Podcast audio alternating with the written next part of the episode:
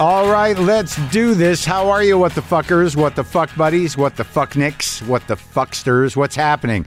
I'm Marc Maron. This is my podcast. Welcome to it. How's it going? Are you guys all right?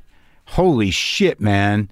Today on the show, I talked to uh, Liesl Tommy. She's the director of the movie Respect, which I was in. It's her first feature film, but she has a lot of experience directing for the stage all over the world. I might add, it was a pleasure to work with her. She's a smart, intense person. It's uh, it was great to talk to her, and you will be able to enjoy that shortly. I let some people in on the um, on Instagram Live to a band rehearsal. As you know, I am going to be playing music and uh, hosting a comedy show at uh, Largo on the 26th of this month. And I've put together, with Flanagan's help, the guy who books Largo, a little combo. It's me and uh, a guy named Brandon Schwartzel on bass, a guy named Ned Brower on uh, drums. And I've selected these songs. Uh, I think some of them for reasons, some of them uh, not necessarily for reasons, just because I like them, but it's an odd collection of songs. I think we're doing six songs. Uh, I might do the song I wrote for Lynn at the end, just solo. But uh, you know, it's coming together, and it looks like Jimmy Vivino, the dude who plays, uh, who's taught me a lot of licks, who's one of my primary guitar teachers, really, over the last couple of decades uh, who was uh, Conan O'Brien's band leader. He might sit in on a couple, which is very exciting. He's actually going to come to rehearsal next week. But why am I doing this? What am I trying to tell you here? I'll tell you why because I can. So it is a bucket list situation, but I've been playing guitar for a long time. And I think the hopes on behalf of uh, the establishment, Flanagan over at Largo, is that it goes well and we make it a monthly show. I pick a few other songs. We get a few other comics. Laurie Kilmartin's going to do it, and uh, Fahim Anwar are going to be there. So it'll be a couple of songs. And I don't know, man. You know, I got a lot to make up for. You know, there's a lot to make up for in terms of my tremendous lack of confidence or discipline around guitar playing. I've become something of a, you know, unique guitar player for me. I can handle it, and we're doing good songs. They're a good band but I've had to figure out what guitar and amp. I'm no pro. I just like to plug in. I'm not a nerd. I don't. Uh, I don't know. I don't have a pedal board that I can lock into. I don't. I'm not that detailed. I just want the tone that comes out of the amp when I plug the guitar in. So I'm settling on something. But I guess this is what I wanted to talk about uh, primarily is that years ago when I did some work for Gibson through Brendan Small, I was paid in a Les Paul custom. That's a black Les Paul with gold hardware. And you don't see them around a lot, people playing them. I don't know if they're out of style. It's sort of a rock guitar. I don't know, but it was it was it's really a top-notch electric guitar. Classic. And when I was in high school, my buddy Dave Bishop played one. You know, I had my, you know, my uh, my copycat Gibson, then I had a Telecaster, but Dave really knew how to play even when we were in high school. He was a little older than me, and he just really knew how to fucking rock out. He was sort of a prodigy, and he had this beautiful black custom Les Paul that I just thought was just I would never be as good or good enough to play that. I still find I kind of feel that way. But because of some of the sound limitations at Largo, in that you can't play a single coil pickup without getting an extreme amount of buzz, that means I can't play the guitars that I'm used to and that I love. So I had to pull the custom out to see if it would work. And I brought it to rehearsal the other day with the Headstrong Deluxe amp straight in with just a boost pedal. And it was uh, revelatory. It's the perfect guitar. And I got that as a homage, as a tribute, as a reminder, as a nostalgia stop that I can take out of its case to remind me of my old buddy Dave Bishop, who passed away. So there's sort of like, the, I'm honoring that. I'm honoring Dave by playing this guitar because that's why I got it in the first place. And it just feels right. So it's kind of loaded up that way, the performance, right? But it's loaded up in other ways too because of the song selections. And I, maybe I've talked about it, but but things are just coming along. You know, making songs your own is where it's always been at for me because I I never had the discipline to mimic anybody effective. I want to bring this up real quick. I want to mention that I've added more dates to my tour. Wednesday, September 22nd, 8 p.m. at the Neptune in Seattle. That's happening. Friday, September 24th at 7 p.m. at the Aladdin Theater in Portland. That's happening. And the pre sale for my show at Town Hall in New York City is going on right now. Go to nycomedyfestival.com and use the pre sale code NYCF. The show is Friday, November 13th at 7 p.m. Uh, all that is happening. So, some of the songs I'm doing have direct memories attached to them. We're doing a version of The Stroll by The Diamonds, which was a song my dad hit me to. It's got kind of a greasy, strippery rock vibe with a kind of like droney sax that we're going to replace with a guitar lick because Jimmy's going to play on that one. Yeah. We're going to do uh, um, I Walk with Jesus by Spacemen 3 because I was turned on to Spacemen 3 by Jay Dobis. Uh, I, I, was way high, and he just kept saying, like, you know, Jonathan Richman's my good friend, and he turned me on to Spacemen 3 and some other psychedelic stuff. But that song just kills me. It's two chords, it's genius. I love it. We're doing What Goes On by uh, Lou Reed uh, in the Velvet Underground because Lou Reed, live in 69, was a transitional album for me. It was a revelatory album for me. I've used that revelatory. I'm using revelatory ubiquitous ubiquitous uh, a lot lately. Th- those two things. So the Velvet Underground live in '69 just uh, made me understand music in a whole different way. So that's where we get what goes on. We're to do. Uh, uh, we're to try to do. I think we're to do uh, "Isis" by Bob Dylan, which I think I can make my own. It's hard not to phrase it like Bob, but I just love that story. I'm not even sure what it's about, but it feels like it's about uh, a relationship that I understand. And then we're going to do um, Broke Down Palace by the Grateful Dead because that's one of the prettiest songs ever fucking written. And if I can just remember the goddamn chords, it might work out okay. And I'm singing all these things and I'm putting myself out there because I have to erase a bad memory. I have a bad memory to erase. And I think I've talked to you about this before. Some of you may not know because you're new here, or maybe you don't listen to me, but it's real. It's real.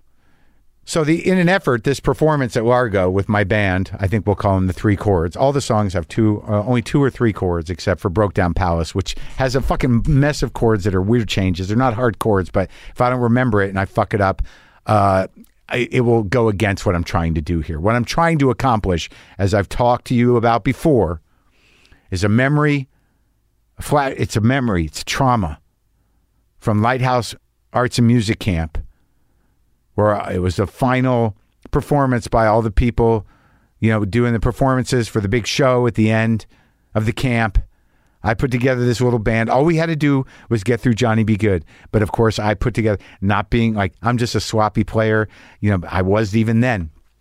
And uh, somehow or another, I managed to get all the dudes who, you know, right on fucking, right on, on cue, Soon as we had to fucking perform in the band shell for the entire camp, a couple of them got stoned, a couple of them got drunk. We're fucking 14, 15 years old. Uh, and none of them can play, but they were all giggling. I fucking get up there. I couldn't even fucking make it through Johnny B. Goode. I couldn't find the key. The entire thing was a fucking disaster because those are the guys that I hung around with. And the other band that was representing uh, rock music at the camp was a bunch of music nerds. I don't remember their names anymore, but we we fucking bungled Johnny B. Goode, and you know I felt like killing myself. The rest of the idiots were just laughing and giggling and whatever. And then the other band got up there and, in my memory, played the uh, an entire Genesis album perfectly. So now the deal with Largo is I got some, I can own who I am, I can own the way I play guitar, and I'm just going to do it to feel it and, uh, and, and entertain, perform, play music publicly, share. And if I die, this is going to be it. So there's a lot hanging on it. See, I'm already pressuring myself. But I know myself well enough just from all these years that if I don't feel good about what's happening, I can stop in the middle of a song. I give zero fucks. I don't fucking care. I'll be like, we're starting this over. I'll get a laugh. I'll make it weird and we'll fucking get back on track. I'm going to make this fucking work. This is a fucking a an exercise in reversing the effects of the trauma of massive embarrassment. Yeah, that's what's happening. It's a big night. So Liesl Tommy is the director of Respect, and we talked really. The, I think the day after the premiere, uh, it's in theaters now. Uh, she's a, a, an amazing director, very smart, and uh, I enjoy talking to her. So this is that.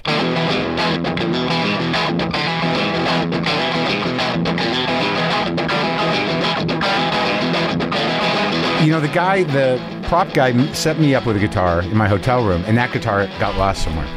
He told me it got stolen or lost.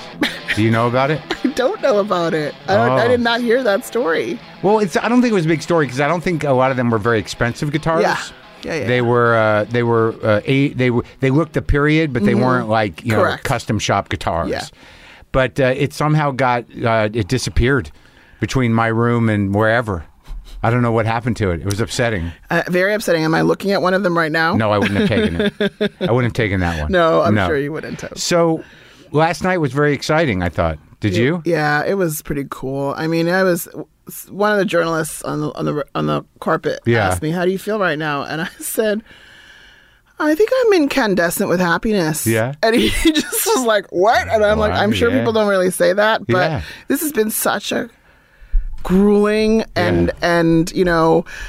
Scary process because COVID stuck itself into the middle of it. you Yeah, I know. Well, at least in the release, right? Or, I yeah, yeah. I mean, well, no, because we wrapped Yeah. last year in in, Yeah. in the end of February, and then um, you know I had a week off, and then I dove into the edit in Yeah. New York City, and we were editing, and the, we were in the edit bay for maybe seven days, and then we got shut down because of COVID. Oh my god! And it was such a massive editing job. And I basically, we all had to retreat to our apartments, and I was in my apartment in Harlem, listening to sirens twenty four hours a day, So editing the film alone. It was so brutal in New York at the beginning. I mean, it was just like devastating. It was, de- it was devastating. I mean, you know, I had a lot of friends in the Broadway community. And Yeah. People got sick. People died. Yeah. You know, it was. Yeah. It, we did. We really did not know what was happening, and concentrating on work was Yeah. like an act of just epic will. Yeah, You know. yeah, yeah. Um, because we were just. I was talking to writers. You know, of the friends, and they were like, "We can't. We have no bandwidth. We can't focus on anything. All Right. we want to do is check the news." Oh, I know. Yeah, I mean, I talked to creative people that were sort of like, "Should I be working?" Yeah, I mean,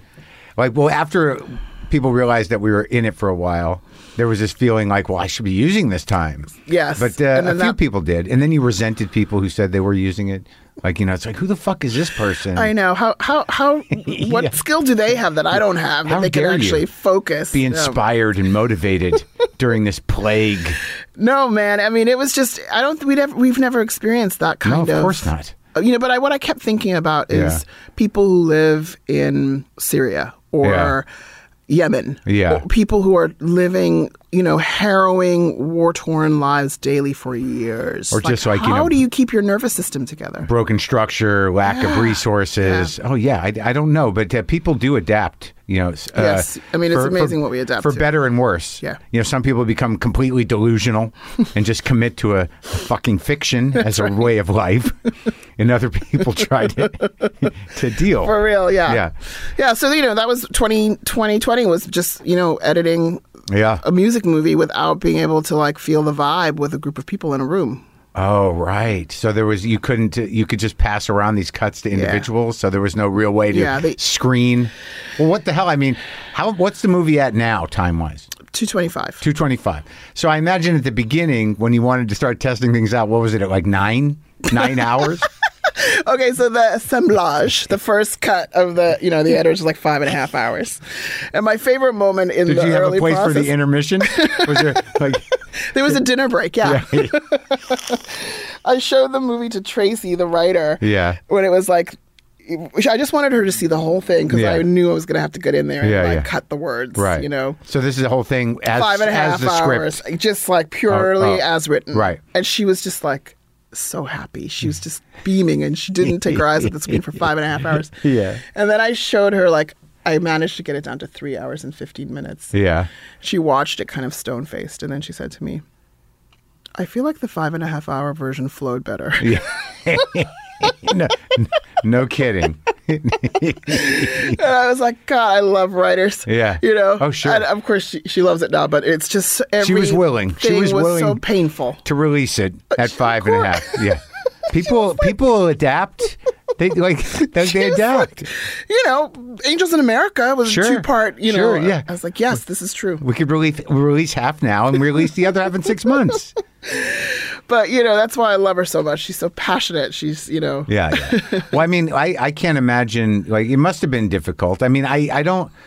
I don't know what the choices were. I guess I could ask you because I, I didn't know who you were coming into it. I'm not even sure. How did you find me? Because you, got someone decided I was the guy, right? Uh, oh yeah, I mean, I, I, I saw Glow. I, I thought you Yeah, were oh. awesome in that. Oh, thanks. Um, I love. I just, you know, I have a style of acting that I I respond to, and Yeah. it's like I don't want people to think they're watching actors act. I want people to feel like they're watching people live their lives, and you have that. Oh, it's good. super organic. It's real. It's direct.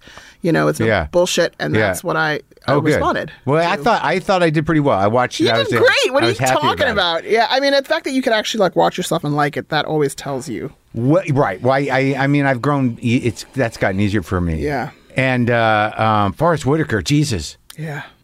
Because well, that's which I can we can stay on on the story of respect Mm-hmm. for a while. Is that because you know I talked to David Ritz, and I talked to who wrote the the was it an autobiography with her or did he do a biography? Mm-hmm. He did two. He did one authorized and one unauthor- Yeah. Okay. unauthorized. So I talked to him about Jerry because he did Jerry's too, Mm-hmm. and then I interviewed him about stuff, and um, and I know that he wasn't really involved in this one, but there there is this notion about you know her life and mysteries about her life that uh, have not really come to light or come to pass, and they had to be worked around for you to get permission to do this story. So what it was, how, where did this journey to to do her story begin, and why you? Good question, because it was my first movie. Yeah, I mean, yeah, you were a Broadway director, really, right? Theater director, and, Yeah. Done, and I did television for a couple of years. Okay. I always wanted to make movies, you know. Yeah, yeah, was- sure, of and, course. And you know, there was a period where I was like, I think I've I had a show on Broadway that did extremely well, and I did this big thing for Disney, this Yeah. adaptation of Frozen. And I was like, I think I've directed a, You can my bucket list in, in theater, right. You know, Yeah, yeah, yeah. Um, and then I moved into TV, but I got this. I was actually directing The Walking Dead in Atlanta. Yeah. When I was told that the the studio and Scott Bernstein, the creative producer, was going to call me about Yeah. this movie. Walking Dead, huh? my- yeah, How I love zombies. I do. I'm a total genre geek. Well, well, I mean, well, I mean, that's a pretty theatrical undertaking. I- you got you got to get a got to get a bunch of zombies going for the crowd scenes. Got to stage them. Yeah. Like it's like Shakespeare when everybody's on stage at the end of Yeah, the, the you gotta- final part of the of the, the play. right, or like the end of a musical. That's right. You just- exactly. So, Yeah. uh, oh wow! So, how many of those did you direct? I only directed one. Oh. But um, I plan on directing a full More zombie zombies? movie in the future, so it was Oh, good so- practice. really? That's the next one. Wouldn't that be funny? Like it's a it's a horror movie. That's my next a thing. full zombie. Maybe you should make it a, a musical zombie biopic. Um, Yeah. yeah. So, uh, so they, you know, I was in the hotel in Yeah. Atlanta during prep for this episode, and uh, they said they were going to call me, and I knew that it was as about as big a long shot as it could get for me to be to bag this film, having not done. but did you know you were in the running? All I knew is that they were someone had given them their name, and they were calling Your me. name. my name, Yeah. and they were calling me. Yeah. And it was just a chat. It was just like a general chat. Right. But, you know, I just knew I couldn't afford a general chat. So I, I had like a whole pitch planned. Um, I said it should start in the church. It's, it should end in the church. I had a tagline. I, Yeah. I said the songs. I talked about the style. Yeah. I talked, you know, I said it's childhood in her 20s. I don't personally like birth to death biopics. I Yeah. feel like it just, everything feels rushed. Yeah. Everything's like you cramming stuff in. And then you got to make makeup decisions. it's just like I just wanted to really feel like we were in there with her. Yeah. And it be it would just be a, a specific time period to get to know how she became. And you were thinking became. in think, thinking in terms of story too. That there's Absolutely. a, there's an arc within the whole life or several. So you were like, well, here's the arc. Yes. That that makes the most sense. That's right. I mean, Yeah. I'm always thinking uh, this comes from you know being a dramaturgical director. of Right. What is the beginning, middle, and end Right. of any story? Yeah. What's the central conflict? you Right. know? Yeah. Um, so what I pitched them was that this should be a movie about a woman with the greatest voice on earth who Uh-huh. did not know what her voice was. Yeah. Yeah. That's and that's pretty smart. How'd you figure that out? What were they thinking? They had no ideas. Um, to be brutally honest, Yeah. they actually got confused because after I did the pitch, they were like, "Wow, that's pretty great," and Yeah. then they said, you you talk like a director. Are you are you a director?" And I was like, "Dudes, Wait, I am a fucking director." I, and they were like, "Oh, we, you you don't want to write it?" No, I, I'm a, I'm a director. We should hire a professional writer to write it. Right. And then they were like, "Oh, sorry, sorry, we just got confused." Um, you know, they were Yeah. like, "We'll get back to you," and Yeah. we all kind of fled the call. And I was like, "Motherfucker." How'd that get? Where was the drop in communications? Where was the miscommunication? Know. Who told them I was a writer? Exactly. Yeah. So then, but they actually came back two Yeah. weeks later, and they were like, "We really like that take. We wanna. We were gonna start with a writer, but we're gonna bring you on. and We're gonna make that movie." Oh wow! So it was like that. So you you got to choose Tracey? Yeah, Huh? And how? What was your relationship? What's her last name again? Tracey Scott Wilson. What's her What's her history with you? So we did a play together in like I don't even know what year, 20, 2005. Yeah. you know, we were baby theater people. Uh-huh. Um, she wrote this play called The Good Negro about the civil rights movement. Yeah. and I directed it. We developed it for like four years together, and then Yeah. We did it together and you know you, you kind of go through fire when you work with somebody that long um, Yeah. and i just knew she was the person i knew that i had a shorthand with her Yeah. and that you know the ideas that i had for the film i mean there were certain scenes that i that just came to me that i knew had to be in the film like i had this vision of that scene with her and her mom At the piano or at the end? the end Uh huh. and i just i, I just was like this is A vision of the vision. Yeah. Yeah. That's it. Yeah. You know, I was just kind of like, uh, we called it the dark night of the soul. And Yeah. I, I just knew what it would be and that it should, you know, and I knew that I, I could trust Tracey to, you know, to, to, to hear those crazy visions Yeah. and, and make them work. Well, I thought that you staged that really well. I thought that by that time, you know, like you didn't really know unless you really knew the story of Aretha where this was going. But I thought you handled that well. I thought Jennifer did a really good job with that because. you. You know, you really are. I was talking to somebody today. When you do a biopic of any kind, you you you're really encapsulating a myth of a person. You know, and these stories sort of you have to choose which stories that many people may know. How do you capture those? And how it's you're all in service of this of of of feeding the the the idea that you want to get across about this woman. Like there's no like you, you, there's you can't waste any time. That's right. That's right. I mean, you know, people were like, "Well, what about this?" or "What about?" Yeah. You know, he, CL grew up in, you know, and I. We have to focus on Aretha, and we Yeah. and I, you know, I've got the spine of the story, and every scene has to further that story. Well, it was when I watched it again last night. You know, I really realized the sort of the the the kind of uh, weight that Forest, you know, the burden he had to to sort of be the anchor of darkness for the whole movie. Like you know, whatever the reality of her story is, it's it's deeper and darker than is is revealed here, and it revolves around him. So you had to sort of, you know, he was a very hard character to empathize with, and a very hard character to respect in some ways because he was, but but you know he made some decisions about how he's going to play that guy, where whatever was going on inside of that dude, you could see it and feel it. That's right. I mean, that's the thing that that I, I am attracted to in, with with certain actors. Yeah. Forest is definitely one of them. You're one of them. Everybody on that in that film. Yeah. Whereas no matter good guy, bad guy, who cares? Yeah. You are fascinated by what's going on inside of them. Yeah. You know, there you. I just never get tired of looking at Forest, Forest Whitaker think. Yeah, yeah, it's crazy. It was you know, crazy. it's so complex Yeah. You know, he's just he is he's gifted. Yeah. Um, he has an emotional complexity that is is is so um, inspiring to work with. yeah, and that and for that guy, Yeah. it was kind of great. Yeah, and I mean, you know, that's the, it's the same. That character was never going to be an easy character, and it would have been in the wrong hands. Would have just tilted into just one dimensional bad guy. Well, yeah, right. But there were some scenes like you know where he is somewhat redeemed at the end, Mm-hmm. and and also, but like the one, the thing I didn't like because I only saw it. This is the second time I saw it on the big screen. Was that you know when he and Aretha are both sitting there drinking. Mm-hmm. After uh, Martin Luther King dies, and you start to realize, like, oh, see, like you know, they're both sitting there drinking almost Yes. the same drink. Exactly. You know, like I didn't really sort of notice that stuff. That that the demon in her was him. Well, I mean, that's right. You know. we all have baggage, you know, and oh, and Oh, yeah. and that that's part of the journey of the film. Is, and, and you also know? like the weird kind of like and when I read about Jerry, it was the same thing. There was the, these people in that business at that time. You know, like parenting was certainly the secondary. I mean, there's just a, and you sort of have to encapsulate that very quickly. Where you know, basically, you know, the grandmother just takes the kids. And I think I think that's what usually happened. Mm-hmm. Here you go. Here's another one. Yeah. No, I mean, it's just somebody has to take care of them. Yeah. Somebody has to take care of them, and it, it- you know there was certainly no infrastructure for women to have their. It's still that way to have their own careers. So Right. you know, it's not like the, your husband in the fifties and sixties was going to decide to be the parent. No. Yeah, I mean, like I read stuff about uh, Jerry, like that family situation was kind of turned out very sad. Um, but okay, so you guys kind of set out to do this. Uh, what was the relationship with the Franklin estate in terms of what you could and couldn't do? How was that dictated?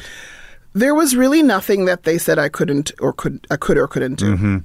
And the truth is, they were busy with their own. Um, you know, after she died, there was a, they were having there was a lot of stuff they had to sort out legally themselves Right. around her estate. So uh, Tracey and I just did our thing. Okay. you know and and the executor um her niece you know she came onto set and and brenda also one of the backup singers and her you know and a cousin Yeah. came onto set Uh-huh. and they were awesome Yeah. you know and they, i gotta say maybe because you know they when they met with us they saw tracey and i black women we were not about to fuck up aretha franklin's legacy Sure. and they they really trusted us you know um and and we were very i you know i i was like if i'm on this i need to i need to have artistic freedom And there was no line. I mean, because I know that there were things that you, you know that we don't even need to talk about here that were sort of danced around and suggested uh, that you, you know would have been uh, I would have probably th- thrown a wrench in the movie, right? Around her children and you know where they came from. well i mean i took i took my lead on that from she she said different things at different times in her life about Oh, about where they came from? yeah, Yeah. about who the who the fathers were oh yeah, Um, and I was like, "That's that's actually fascinating. It's part Sure. of the story." And so Yeah. that's you know I'm gonna I'm gonna go with that. and It- you just did it in two ways. You know, you did the. The, the when she was a, when the kid, and then you did uh, uh, Mm-hmm. With Mary J. Mary J's Yeah. Mm-hmm. character going like, when are we going to find out? Who, yeah, yeah. And you know, it's like I'm not. It's not. I don't have genetic tests. I don't know who. Sure. You know, and Yeah, so I got to go with the fact that she chose to um, be mysterious about that. Yeah, and and and when and how was it? How did it all come together with Jennifer? Like, I, I mean, she was the one who was supposed to do it by Aretha per Aretha's Mm-hmm. request. Who who found that? How did that all come together? So here's something fascinating. You know, Jen and I were reunited in Martha's Vineyard last week um, to, for the African American Film Festival. We had a screening there, and we were just hanging out talking, and we realized that we were Broadway neighbors together in 2016. I had my show Eclipsed on Broadway, and next door she was doing Color Purple. Oh, really? Yeah. yeah. Um, we used to call it Black Way because Yeah. that was, you know, because I think like Hamilton was running at Yeah, the same time, and Yeah. Forest was doing Hughie, I think, at the same time. right, we were all, okay, it was yeah. like this crazy. We called it like the you know Broadway block. So- but we were neighbors, and that was when Aretha Franklin asked her to be to play her in the film. Whatever the film might be. Yeah. She, like, I don't know she what it's like, going to be. "You were going to play me in the film." right. And you know we, we were just like, talking about how that, that that was 2016 and um, we didn't even you know we had no idea that we would be doing this together then Who made the decision to make this movie? I mean, like, I mean, where did it come from? well scott bernstein and harvey mason jr um, had worked together on straight outta compton and Okay. they and, and harvey Producers. Mm-hmm. Yeah. and Harvey had, you know, was a, her music producer for a while. Oh, okay. Um, So and they so they like, put it, you know, they put it together, Right. and, and and she was like, "Yeah, let's do this." And then, um, you know, some there's some interview where somebody got a little like spicy with her about like how long, why is this movie taking so long? And sh- and she was like, "Have you do you know anything about contracts?" And she's not wrong. I mean, you know, every song is is is owned by a different entity. Uh, You know, so it just it's a long process. oh, the different labels, and she didn't have and ownership of some of individuals them. and yeah, I mean like Ted White had you know had her her ex Yeah. Ted White had had you know um, control over some of them. It was oh, really? It was you so know he did all right for himself for life. he did. out of a few songs. Is he still alive? No, he passed Oh, last yeah? year actually. No kidding. Yeah, Wow. And how many kids are there? there are four ch- four sons. Okay. Mm-hmm. And they're around? Yeah, they are. Yeah. they all came. They they were some of them were there last night. Oh, really? How did they feel about it? They love it. They do? Yeah, I mean, th- we had a screening for them in Detroit. Jen and I stopped off in Detroit for a couple of days this this this past week. Uh huh. um, and we had a screening for them, and it was very emotional. Well, one thing that I can tell is people are still grieving her loss. Oh yeah, You know, Yeah. it, it's it's uh, it's very alive. yeah, and and just to hear those songs done like that, Yeah. and to see that story. Yeah, I mean, what are the reviews like? I don't know. You don't know? you haven't seen any of them? No, I haven't. I mean, I don't know if they're out yet. some they probably there, are, be out there were a week. few that were out last night, and and my friend Jenny Yeah. Um, or like my producing partner, Yeah. she read some some things to me, and there's some gr- great things out Yeah? there right now. Yeah. oh, good. But I mean, I just feel like let me get the movie out first before I dive in. Yeah, no, I'm not gonna. You know what I mean? Yeah, Like, no, it's I, just- I just uh, scan them for my name. Type in a ser- in the search, Marc Maron. Marin, respect. Two sentences. Maron is Wexler did a fine, convincing job. That's a good review. It's like that was a rave. We're hit. yeah, I did it. So where, like, how did this all? How, where did you evolve from? Do you know, like, in terms of? So you were a theater director, but where do you you you? I, I know you come from South Africa. Mm-hmm. Like, really come from there? Yeah, I was born and raised in South Africa in Cape Town, South Africa. I, I can't even. I'd have no idea what that's like. Yeah. Zero. So in South Africa, you know, during apartheid, Yeah. as you Americans say, Yeah. um, we say apartheid. Yeah. Um, there, it was, you know, systemic racism legally, right. you know, in the in in the Constitution. Yeah. So I grew up in what's called a colored township, and colored is what they called mixed race. Huh. And oh, there South was a difference between black, Yeah. colored. So what they white? did is they they created townships for Indian people, townships for bla- uh, for colored people, Yeah. and then and then black people. But then they even went further and separated them by tribe. Uh huh. So that was just everybody was separated, and it was a way to control But fenced in or just block to block kind of stuff. uh, block to block. And then they created what you know we call them homelands, but they they're the equivalent of reservations. Okay, and then so people totally sent to separate, right. Totally separate. Yeah, Wow. I know. I had and no idea. I should know that. I guess I don't know. Well, it's you know, um, it's so specific, and the colored community, the community I'm from, you know, unlike mixed race, when people think about it here, it's my parents were mixed, their parents were mixed, their parents were mixed. Like mixing started very early on. wow. Yeah, so the Dutch.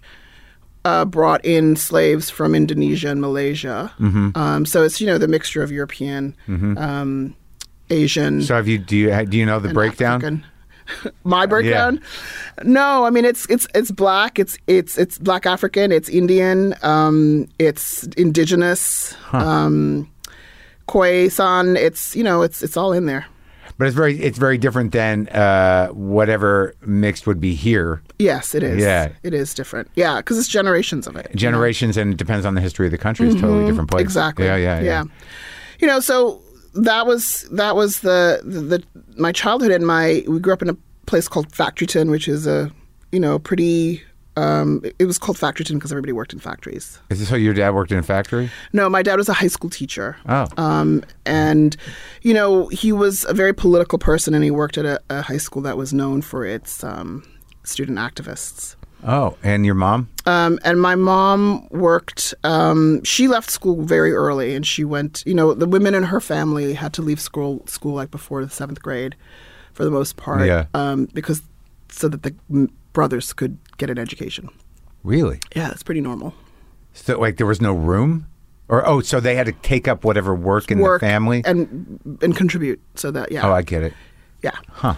um but she you know she's an incredible woman and she she basically sh when she retired she was like a controller for a huge engineering firm Uh-huh. she was just somebody who started off as a secretary became a bookkeeper became an accountant became you know she just Yeah. very savvy and then she also when they went back to south africa so They you know went we back?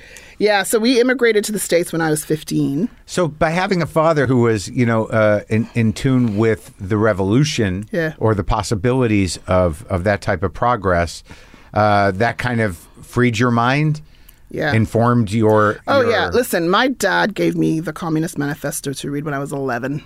yeah, yeah. So, you know, I don't know if you know any Marxists, but Mm-hmm. being well read is extremely important. Um, being able to defend an argument is extremely important. So, like, as a kid at dinner, you're like, well, I feel like, and there was no, there's no feeling like. What is the evidence based on that, you know, on the Uh-huh. Oh, statement? really? Oh, yeah. Oh. It was intense. So uh, genuine critical thinking applied. Genuine critical f- thinking at the dinner table. Yeah. You know, like that's just great. no no nonsense, no meandering. You have Yeah. to have clear thoughts, and eh, you know, and you would get really reprimanded if you couldn't defend your your position. So you, so you got to really choose to speak exactly. about yeah, whatever it is. If Whatever you have a is, position, that's correct. I imagine correct. some things. He there was a little leniency around, uh, you know, preferences of food and whatnot. Yes, that's that was that was acceptable. but you know, the thing is, when you grow up in, in a country that's un, that's undergoing struggle and Yeah. revolution, um, this kind of thing is not a joke. It's not theoretical. You know, I, I was really raised to one day run a country. That was the expectation that you would grow up Hmm. and participate in a political system and creating a civil society. Well, it's interesting because in, in America, which is supposedly an advanced country, uh, the the actual uh, relationship between uh, this the, the the civic structure and people is very vague to most people.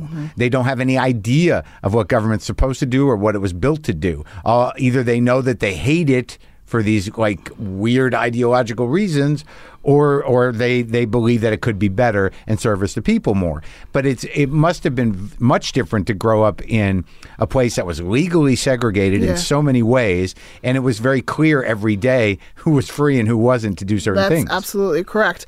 And we all have, you know, a story of of in our childhood when we realized that we were not free. Yeah Every, you know, my cousins and I sometimes st- still like tear up when we talk about it. Somebody was five when they Yeah. realized that they couldn't go, you know, into that store or something. right. You know, it, it's it's really it's it's what like was yours visceral. Um, it was my I was, my cousin and I were going to see a movie Yeah. because I loved going to the movies. Yeah. Um, and my uncle picked us up, and he they were having tea with at, at another uncle, and so we were in a town uh, like a little city that we we weren't usually in. And they were going to drop us off to go to the movies, with Yeah. my cousin, and then pick us up afterwards. And we went in, went to buy the ticket, and there was like a 14, 15 year old white girl, and she said, "Oh, I'm sorry, whites only." And we just, Just all like that. stood at, looking at each other, and I'll I'll never forget this because it's just like so typical of like how it is to be black person on the receiving Yeah. end of that. And I went, and she just had this look of like confusion and like just, and I went, oh, sorry, no, no, no, okay, so sorry, so sorry, and I like apologized to her for trying to buy a ticket from an establishment I didn't belong in in, and I turned my cousin and I away, and we were like you know eight, and we went to the car and I said, um, uh, Uncle Edgar, they're not going to let us in, and he said, why? And I said, it's whites only, and they just my uncle and my aunt just their faces just fell. And I could see they were then reprimanding themselves for not figuring that out and exposing us to Right. being. It was just like this cycle of horror. Well, right. Well, yeah, because the first response is that you know you've done something wrong. Yeah. As opposed to like this is fucked Exactly. up. Yeah. Who the fuck are you? And Yeah. and her weird kind of like self consciousness. Totally. the the cashier, right? Because you know the thing is, it, when with those kinds of of the whites only, coloreds only, blacks only thing was so clear that white people were never actually exposed to having to say, "Sorry, this is whites only." right. So she was just completely thrown that she actually had to say that out loud. Right. Wow. And it probably I don't know. You want? I wonder if it had any effect on her. Who knows? How long? But that system was in place so long. Huh? It was in place so long. I mean, we we left in the you know in the eighties during the state of emergency, um, and for safety. yeah, it was time to it was time to leave. Huh. Um, and my dad had gone to MIT on a Fulbright and studied urban planning in the 70s. Uh-huh. So he had contacts in Boston. Uh-huh. You know that Yeah. that place of racial harmony. Sure. And we ended up leaving the South most Africa. segregated city in the in the country. Correct. Yeah. I so I went to school there, and you know, it, when you go back there, and when you re- and I started my doing comedy there, you're like, Yeah. wow, this place really hides their black people. I mean, it, and it's like it's not like New York that has black neighborhoods, but Yes. Mm-hmm. everybody's sort of around. Like in Boston, like they're not even around. No, it is like those the, the this in terms of like urban planning. Yeah. it is very clear, or Yeah. it was then Yeah, at least. yeah. you West know, Roxbury and, uh, and Columbia Southie Point, and all of you know. Yeah. And uh, so we we immigrated then, and I went to high school um, in a place called Newton, Massachusetts, which was Sure, very, Newton. Yeah, it was very- actually Roxbury was the black part. West Yeah. Roxbury was That's Jews. right. Correct. Yeah, I, I went to school there too. So you were in. You went to. When did you guys move there? Eighty five. Okay, and you were how old? 15. So Newton. That's nice. Yeah.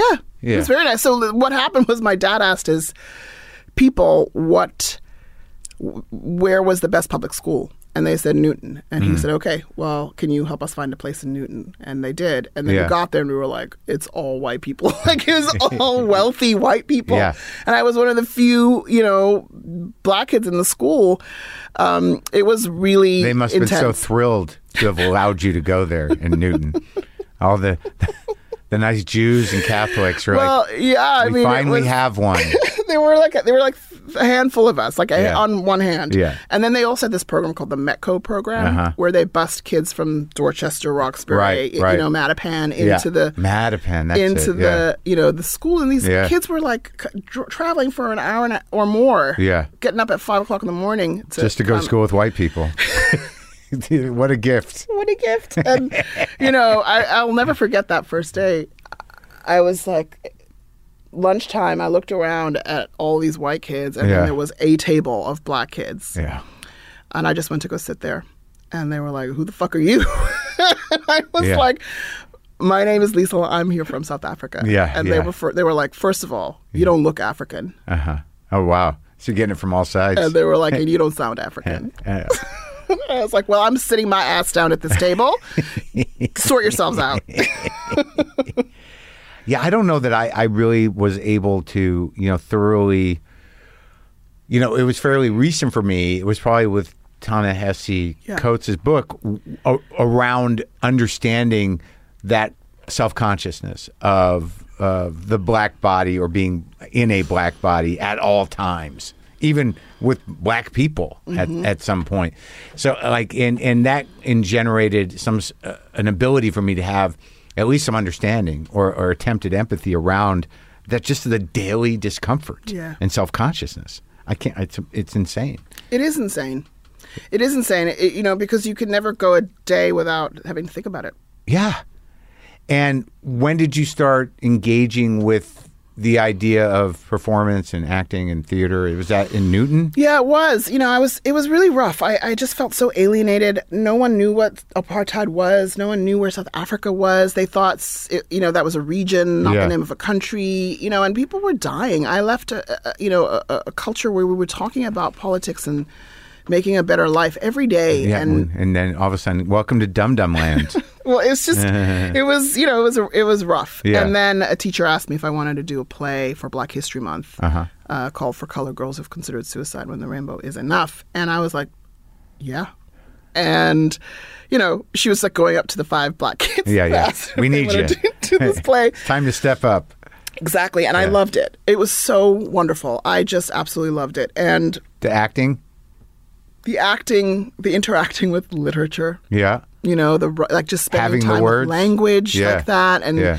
just all of it and also you know finding a community of people who love to read you know who who love to talk about this you know the stuff that you have to talk about when you work on a Yeah. play or you know um and I just I, I loved it and then I did a deep dive and re- started reading all this other you know black American literature plays and so on Like what at first Um, I- moved I- you the most? I started reading August Wilson Yeah. Um, the plays. Yeah. Yeah. The plays and um, you know, and then I started reading poetry like Langston Hughes and Maya Angelou. I didn't Uh-huh. know, you know, some of these black American writers. I mostly knew African writers. Yeah. Um, and I was just so moved by this literature.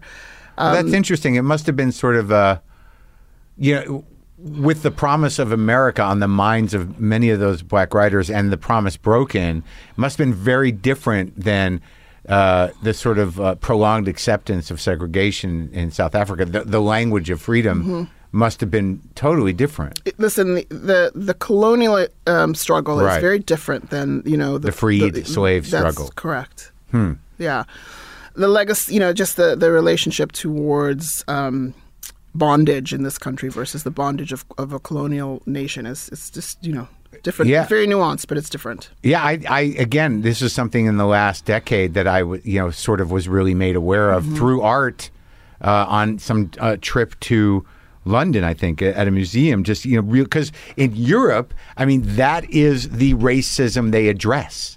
It's it's post colonialism. Yes, exactly. And that language isn't even here. Mm-hmm. You know, we're you know we're just fully trying to educate ourselves on what we have here, which is a, a indentured servitude, mm-hmm. slavery mm-hmm. based racism. So the whole colonial racism, I was like, wow, this is a whole other trip, man. And it's most everywhere else in the world, Correct. other than here. That's correct. Yeah. Yeah.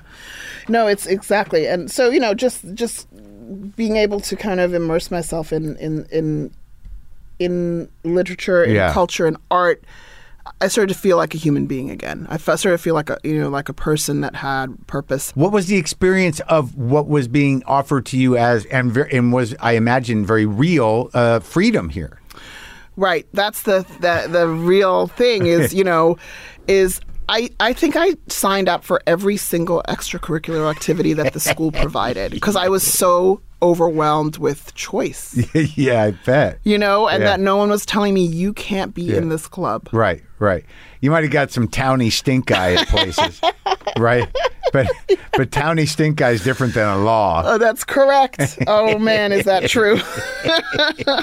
so true. Yeah, no, I mean it was I felt like I I felt like I was in Disneyland. Once I kind of found my way, Yeah. I was like vice president of my class. I was in Model UN. I Yeah. you know, I was in the dance club. I was just like, you know, I had terrible grades because I was so busy. Right. but I mean, with Busy the, being free. but right, right, and but, but with with the interests that were sort of built in you from your father Yeah. and from you know just having a, a, a mind that that you know was progressive, it must have been just a, uh, amazing to fill it. That's exactly right. Yeah. It was, you know, and I do have like a a voracious curiosity. Yeah, yeah, yeah, Um, and I, I love people and every one of those clubs you get to meet new kids and talk to them and Yeah. you know um, and I just you know, I had friends in every corner of the school, Right. which was better than the like the sad shut in that I was in the beginning. You know, my my my mom, God bless her, would take me to the movies because I had no friends. You know what I mean? oh, like wow, it was yeah, just yeah. like Oh, that was sad. how how it goes. It's a sad kid life. Yeah. but it changed. Yeah. And When you theater helped me doing change stuff. that. Yeah, theater helped Theater me. helped- did it. changed. Freed Yeah, you, saved your life. Totally. It literally saved You were with the weirdos. I wasn't even with the weirdos. I was alone, and then I was with the weirdos. Yeah, right. Finally, the weirdos saved by the weirdos. totally. Theater kids are always saved by the. It's like the greatest. You know, I've talked to a lot of them. Um, so you just pursued it, and you didn't go back to South Africa, or you did? No, so when I was in grad school in Rhode Island, Oh. um, my parent, my you know Mandela was Come back freed. towards the mic. Yeah. My Mandela was freed. Yeah. and they, you know, they they needed qualified black people to come back, and they asked my dad. He was an urban planner. what was the What was the family experience around Mandela being freed? Oh, I mean, it was euphoric. It was we we didn't actually think it could happen in our lifetime. We were always so afraid that he would die in prison. Yeah. It was you know like it was this I can't- this terrifying wow. terrifying prospect that you know what would happen. Um, if he died. Yeah. You know that scene in the movie where he where Forest Whitaker says to her after MLK dies, "Who's Yeah. going to lead us now?" I Right. mean, that was something that I felt like we lived with all the time. Yeah. You know? Yeah. And so when he was freed, it was just like it was. Must it was just. Crazy. It was. It, it was like a religious experience. yeah. You know. And then they asked my my dad to come back. And Were they? Were you crying at home? Or there was Oh my God! No, no, we were. And then he came through Boston to like that that Hatch Shell. Yeah. Um, and we went, you know, to listen to him Yeah. speak, and it was just like it was insane. I can't imagine. It was insane. Yeah. Um, and as my dad said, you know, when he heard him speak the first time when he came out and he Yeah. spoke at the you know the parade in Cape Town, Yeah. He said um, his politics remains uncompromised, which was like great.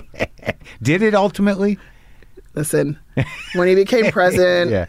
You got to do what you got to do as president, economic? Yeah. pressures, you know, Yeah. certainly there were people who wished that he would nationalize the mines, Yeah. that he would take all that money away from all the white people, Right. Europeans who owned Yeah. it, and you know redistribute. Yeah. But you know the the the wrath of you know the capitalist rest of the world would have killed that country. It's interesting that uh, you, you know you find over time that you you know it's most governments become puppets of some kind or another, and and you know the ones that really don't are are sort of totalitarian or fascistic, and you know it's It's hard to resist the, the, the forces of the power of the market, the Yeah. hammer that is the market. Yeah. Well, that's the way the whole thing's built. Yeah, it's the, literally the way the whole thing's built. And you know, if I learned one thing growing up in a Marx household is that economic systems are world systems. Yeah. So if you're either everybody has to be Marxist or communist, or everybody has to be, you know, capitalist, and even the social, you know, the the the more socialist countries, Yeah. you, you got to hold on to. To Yeah. that, to the the ruling system is capitalism. Yeah, yeah. It's it's definitely not the democracy business. Uh, Say it. That Yeah. uh, that idea. shit. Yeah. Shit. Yeah. So you know, it was, it was. I remember actually, this is a funny story. When I was in high school, Yeah. uh, a, a history teacher, because of course it's the '80s, it's the Cold War. Yeah, There was the segment where he was explaining communism, socialism, Right. and capitalism to Yeah. the class, Yeah. and I will never forget that he. This is he said. I know you guys. So you did the reading on what communism and Marxism uh, and socialism is, and I mean, I bet that it to you it sounded kind of good. And he did this motion with his hands where Yeah, he kind of yeah, like yeah, twisted it around. Kind of good, but I'm here to tell you that it is never going to work. Uh-huh. And you know the system that our- our system is the system that that makes the most sense. Those were experiments, and I was sitting in the back, horrified, because of course at this Yeah. point that was just like opposite to everything I'd been taught. right. And I went home to my dad, and I was like, you know what they were telling the children today in, in history class, and I explained this whole thing. Yeah.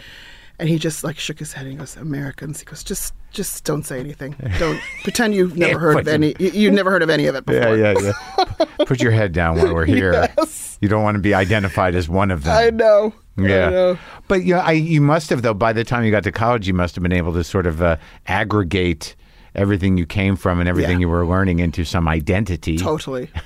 Yeah, Yeah. and the identity was a performer, A performer. a- actor, theater person. That was the Yeah, but but but what about sort of uh, black woman, you Marxist? know, yeah, yeah, yeah. No, I mean it was it was um, it was never easy because, um, you know, I had a whole culture and a whole identity that I came from that Right. was not American. Yeah. Um, and I had a whole identity with struggle that was not American. Yeah. And so at times, you know, I think that was ver- that was d- difficult to to negotiate um, without seeming like um, I was above it or I was separate from it. Mm-hmm. Um, but again, I you know I'm I'm I'm just a person who approaches things with a lot of analysis. Yeah. You know, like with I was tr- trained to, you know.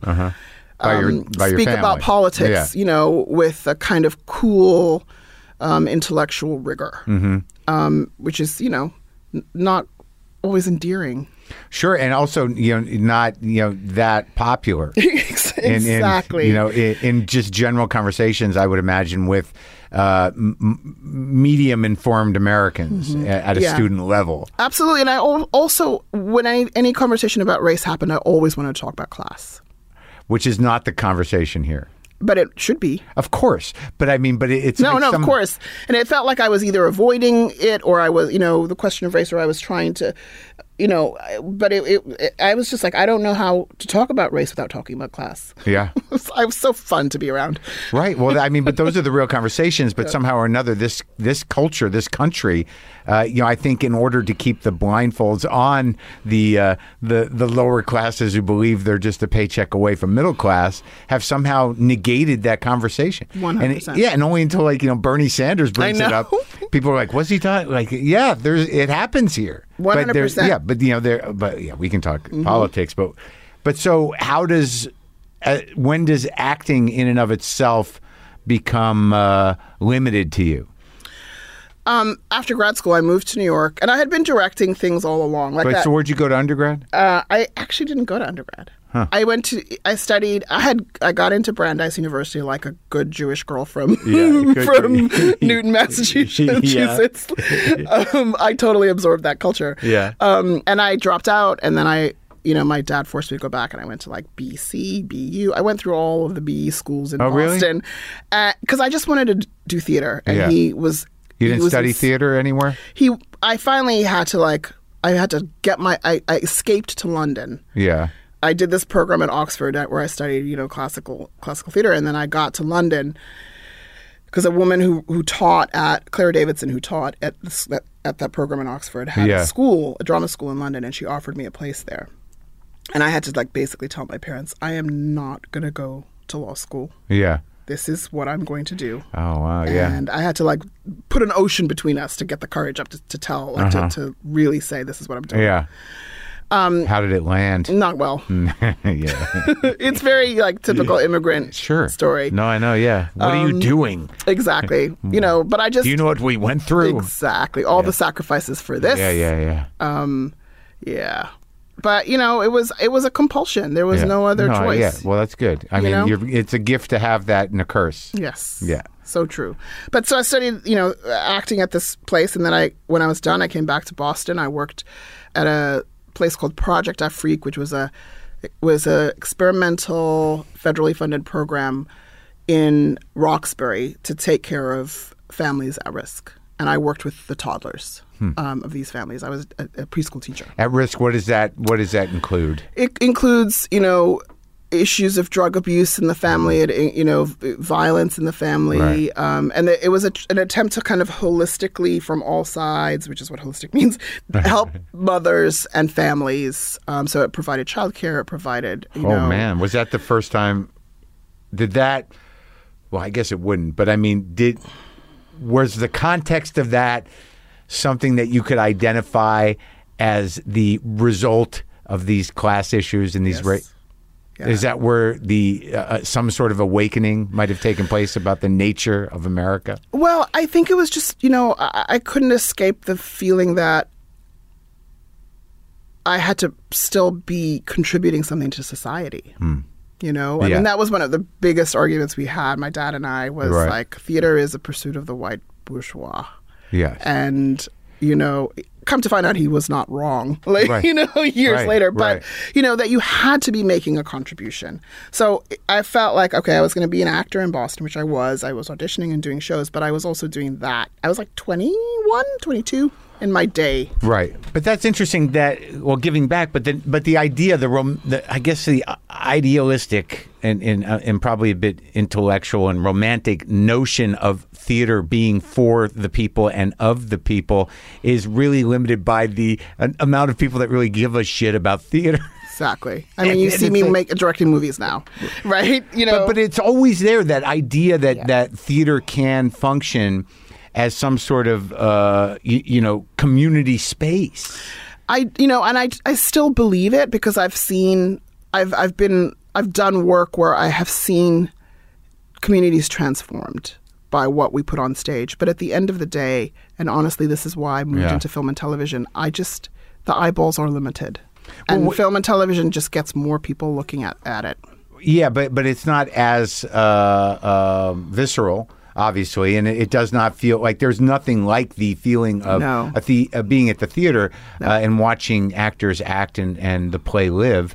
But but it is not something that we somehow were taught culturally to respect or engage with. No, it is And still a, quite an elitist art form, isn't it? Well, I guess so, or or or seemingly amateur, but it's not really. No, no, not at all. You know, but like I think that anything to a lot of people that isn't off Broadway or a couple blocks away is somehow like it's either too weird or or it's not. It's amateur, right?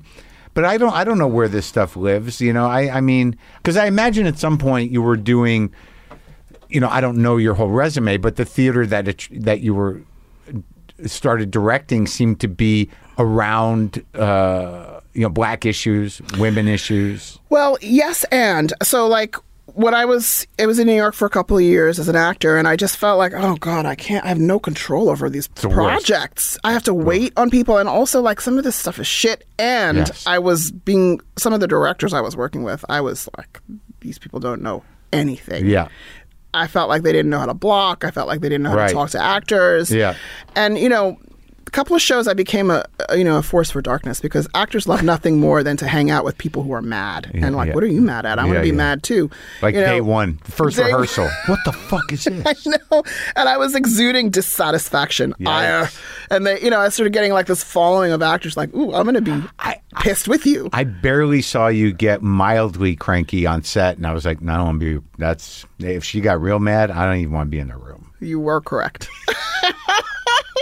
but you know, then I was like, this is actually not how I want to function. I don't want to be this pissed all the time, and I certainly don't want groupies of people pissed. You know, like secondary pissed. You don't want to be the leader of the pissed. No, so I was like, I think I have to put my money where my mouth is. Yeah. and that's when I was like, I'm going to start directing. Then, if I think I'm so damn smart, right. um, and I did. I worked in New York at you know a series of executive assistant jobs and then restaurant jobs, and I saved every penny and I self-produced like downtown, off off Broadway. oh, really? Yeah, Like and what, I what choices were you making? so um, I did something called Shakespeare in the Parking Lot.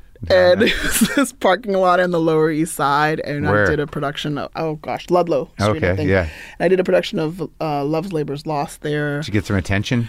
Yeah.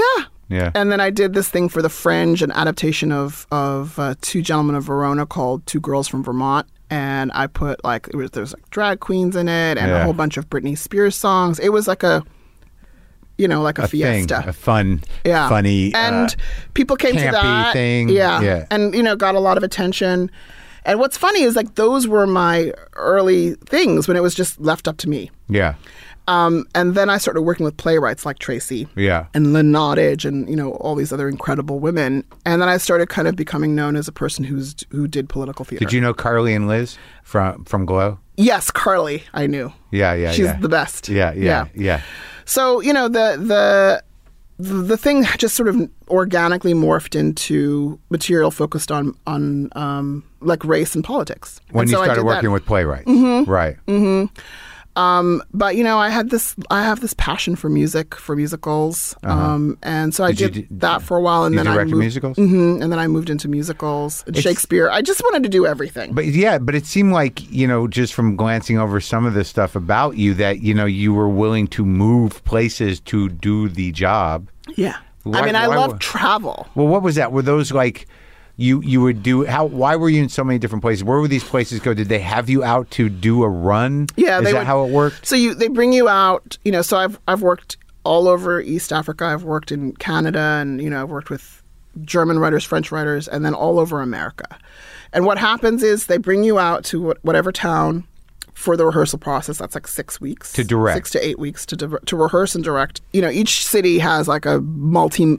$10 million, $20 million But regional you theater. represent taking an exciting risk. Yes, I think that is true. And so some places I would I was the first person who looked like me directing a play in that building. Right. You know, and Yeah. so there sometimes you're met with this like hostility and this expectation that you're some kind of, you know, affirmative action hire, even Right, though it's right, 2010. Yeah. Um, and other places they're like, thank God finally. Yeah. Right. Right. know? Right. Um, and so you know you just you just do your thing. You you know you, you block out the the the resistance and skepticism. That's so interesting because those are the two ways of seeing it, Yep. and and they still are that like still are. Because I talk to guys, you know, white writers who are my age who are like, no, no, no, man. Yeah, I don't, I'm probably not going to get the job. They're probably going to give it it to another type of person. Another like, type of person. Because the threat is it's it's I, I guess it is fundamentally uh, insensitive at, at at the least and racist or misogynistic at the worst, right? But it's it's what's happening is actually a more competitive environment is unfolding. That's exactly correct. And you know, there's something that really pisses me off is when you know you hear a writer or a director going, "Well, you know, I, I, it's just like it's not my time." Yeah. I mean, it's been your time for uh, about 500 years, but okay. But the point, and or like their agent told them that they, there's just like there's no way. Yeah, and I want to say to them all: A, agent, stop saying that bullshit to Right, your clients, right, yeah. and B, look at the statistics. It's not like we're taking over. Yeah, we are. It's still minuscule. And it, and it, and it's it's it's uh, sincerely representational, but also it's really the fact that so many people have been carried along Yes. by the system and their friends that you know it, the system has become myopic, Mm-hmm. and it becomes impossible to have you know honest representation in the expression. So it, I- what's really frightening to these guys is not so much they're just uh, you know aggravated white guys. Who, who feel like they're being pushed out, but it's become honestly competitive. Honestly competitive. Finally. Exactly. and what, what you stand to gain from that is a widening of the vision. Yeah. Yeah. I mean, listen, even like look at this movie. Me and Tracey working on this movie. Even five years ago, a big studio film like this Yeah. would have probably had a white dude writing it and a white dude directing it, even though it was about a black woman's life. Yeah. Right? Right. So the fact that it was the two of us is still an anomaly, a big studio movie like this. Mm. You know what I mean? Mm-hmm. Um, so it's just like there, the the the, the, the, like the, the pro- progress is incremental still. Sure. Sure, but they, they do. It's funny because it, it's like I keep trying to figure out how to phrase this, but they, they seem to be having some success in integrating fiction, fictional representations of people. Yeah, I don't, I don't know. true. I don't know if it's going to actually fix the things in the real world, but it looks like the fake world is is becoming a little more diverse. That is correct. oh man, for Yeah. real, yeah. But I mean, eh, I, I think it has to have, uh, you know, positive implications around just, you know, in terms of the, you know, at the helm, but then that spreads out. So, you know, wh- whatever Jennifer's comfort level will be. I mean, it's just like no matter how non-racist or or or, or progressive, you know, a, a white executive or a white director or a white producer is going to be, and we, you know, we've all learned to live with this. But the connection is going to run deeper if you're like-minded and of the same ilk as the person, right? I think that's true, and there's also just like a level of authenticity that Organic. you have to fight for. Yeah, you know? yeah. So, in terms of like the sort of capturing, because like there is a focus. Like I just watched all of uh, Barry Jenkins' uh, Underground Railroad. And, and it had a profound effect I mean, There's been like the, the last few weeks have been sort of profound for me somehow around this stuff, uh, and I don't know really why. But you know that the attention he pays to this, I didn't read the book, but it becomes sort of like a, a poetic examination, a filmic examination of of the foundation of American racism and the bru- the brutality of it, and the only counter uh, uh, valence to it, and the only means of survival was uh, community, tenderness, some faith, but just that humanity somehow. And he really manages that, you know, and the way he portrays the black experience and his passion and and focus on the aesthetic of the black body uh, is something he's highly aware of, and and it, and it's a celebration in all its horror. He he's his way of shooting the black body is so profound. I mean, I thought in Moonlight was Yeah. was a revelation. And what? How did you conceive? Like you, mu- you must have been aware of how you were going to approach that. Absolutely. I mean, the way I think about this movie, you know, is so I grew up watching a lot of classic Hollywood movies with my grandma. Yeah. And she loved Grace Kelly. She loved those Yeah, kinds of sure. glamorous, beautiful, you know, beautifully dressed, highly stylish, you know, Hollywood glamour. But we never ever saw any movies with ourselves in them. Hmm.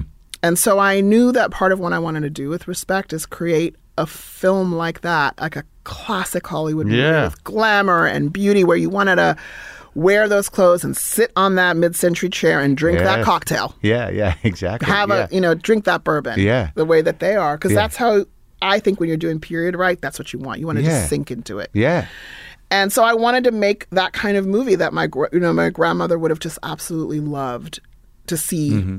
herself in um, so there was definitely an aesthetic to that and also you know kramer and i talked a lot about you know lighting the the black characters and i just wanted black people who watch this film to feel bathed in love You know what was great, and I think that that definitely comes through.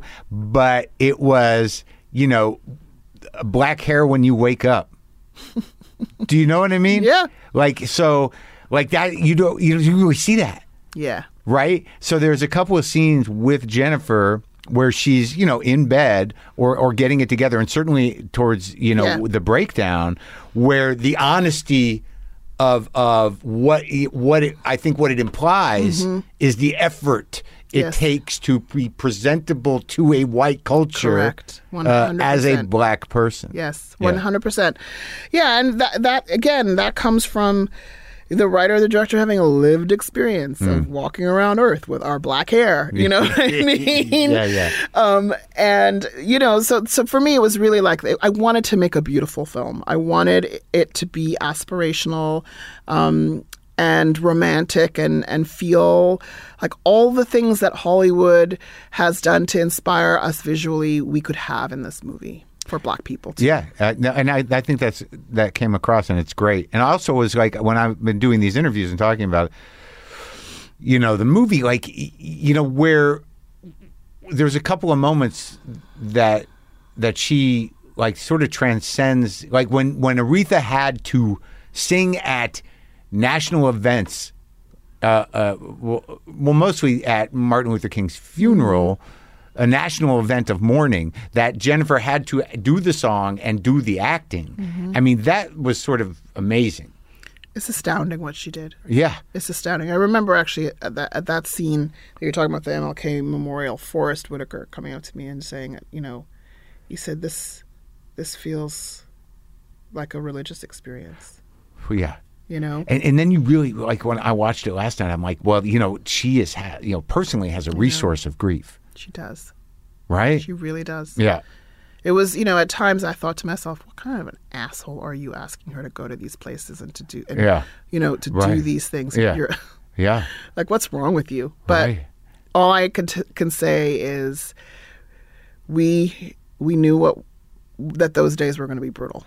Uh, some of it was not. It was really, really hard. Was it? Um, yeah. I mean, you just. I remember one day we were actually working on that scene Which? in the church where she Yeah. Mm-hmm. has the breakdown and she's singing "Precious Memories" and she's singing about Yeah. her mother. And she, you know, we had to take a break. I think we were doing a turnaround. She Yeah. was she sat she was sitting in the aisles and she was just still crying because Yeah. whatever she had to do to get herself there, she Yeah. was still there. You Yeah. know, that's the thing people don't understand. You don't say cut and then you're like wipe your tears. Like to get as an actor to get yourself into such a harrowing Yeah. emotional place, you Yeah. don't turn it on and off. it's weird when you open it up. Yeah, Yes, exactly. That's what Marlon was saying to me all the time. yeah, And I went up to her and she just kind of looked up to me, up, up at me, and she was there was just like a haze, and she said, "Is it over yet?" And I said, "No, honey, we gotta just we're gonna do a turnaround." turn it around. And then she just like sort of sat back, and I I, I literally watched her keep the the the ball in the air, yeah, you know, Yeah. so that she could finish it. that was a long day in that church. I was there. It was a long day. When, the, when she did the uh, for the recording of the movie part. Yeah. yeah, yeah. Those extras were getting salty. I know, rowdy.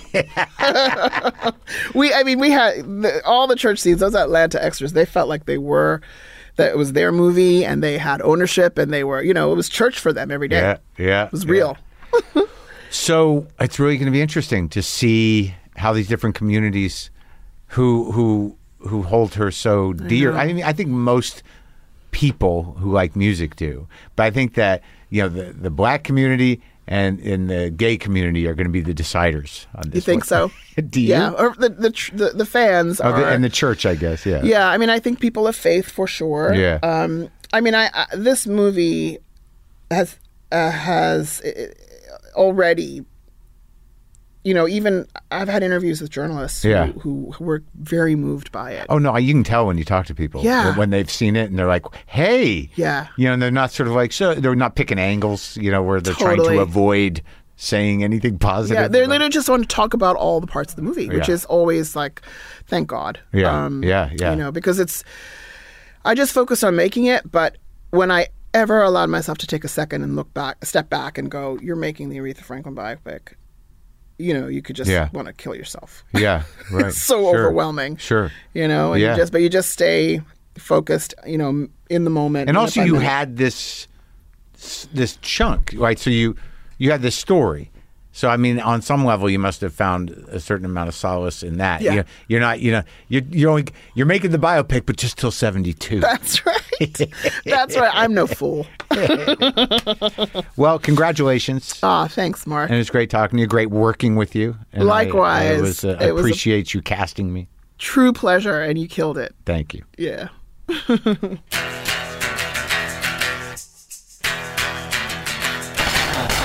Liesl Tommy, and me talking about the movie she directed with me in it.